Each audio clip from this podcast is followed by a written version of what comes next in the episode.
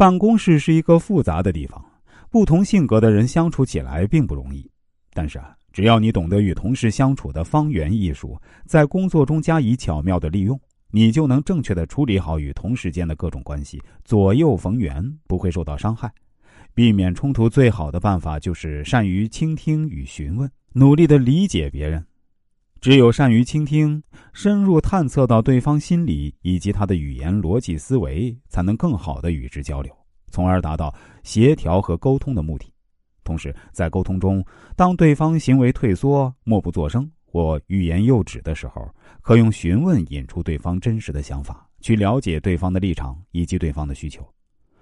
如果避免不了的出现冲突，那么一定要巧妙的应对。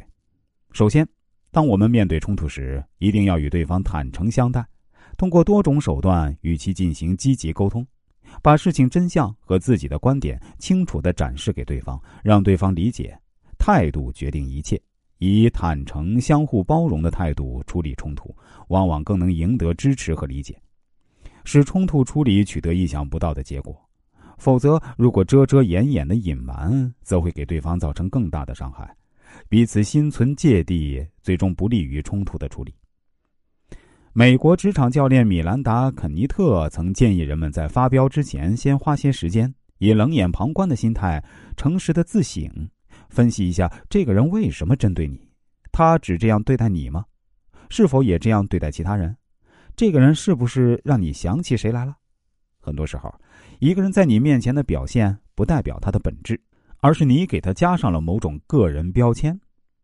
其次，面对冲突不要固执己见，那样只会让双方争得面红耳赤。要与对方设法进行正面思想沟通，在沟通的内容上，还是要针对具体事情做讨论，做到对事无情，对人有情。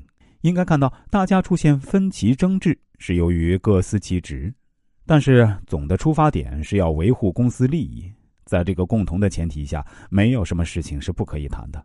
只要双方都是真诚的，看似麻烦也会变得很简单。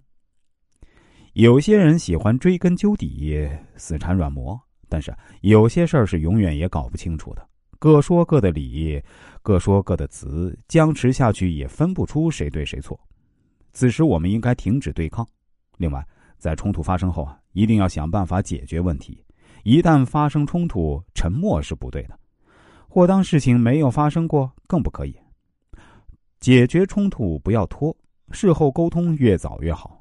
时间拖得越长，双方心理上的芥蒂越深，化解起来就越麻烦。况且，在办公场所发生争执，对其他同事和同事间的正常关系都会造成不良影响。尽快化解矛盾，甚至敌对情况，在办公室这种姿态是非常重要的。其实啊，职场向来就是是非的多发地，在这样的环境里工作，就要学会如何去减少冲突，让自己快乐的与同事相处，积极投身到工作中去。